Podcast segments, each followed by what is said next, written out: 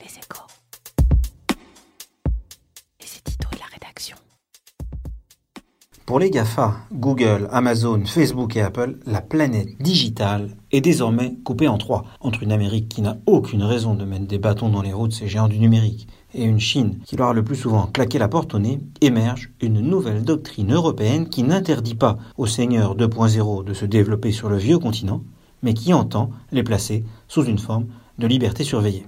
Après Apple, condamné à hauteur de 13 milliards d'euros pour des pratiques fiscales jugées illégales, Google, puni pour des abus de position dominante dans le dossier Android et qui va devoir aussi mettre de l'eau dans son vin sur celui des droits voisins ou du respect de la droit de propriété intellectuelle, c'est désormais Amazon qui se retrouve dans le viseur européen en raison de ses pratiques commerciales. Quant à Facebook, dont le patron fondateur Mark Zuckerberg a été sommé de venir témoigner devant les parlementaires européens, il est tout particulièrement visé par la nouvelle politique sur la protection des données personnelles, le fameux règlement RGPD, qui s'impose à l'échelle mondiale à toutes les entreprises qui s'intéresse aux consommateurs européens.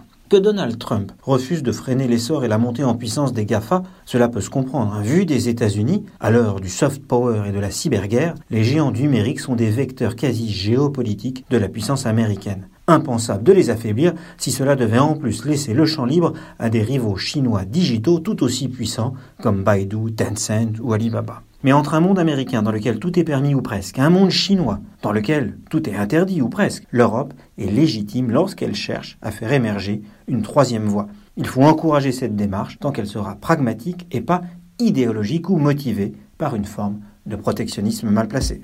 Retrouvez tous les podcasts des échos sur votre application de podcast préférée ou sur leséchos.fr.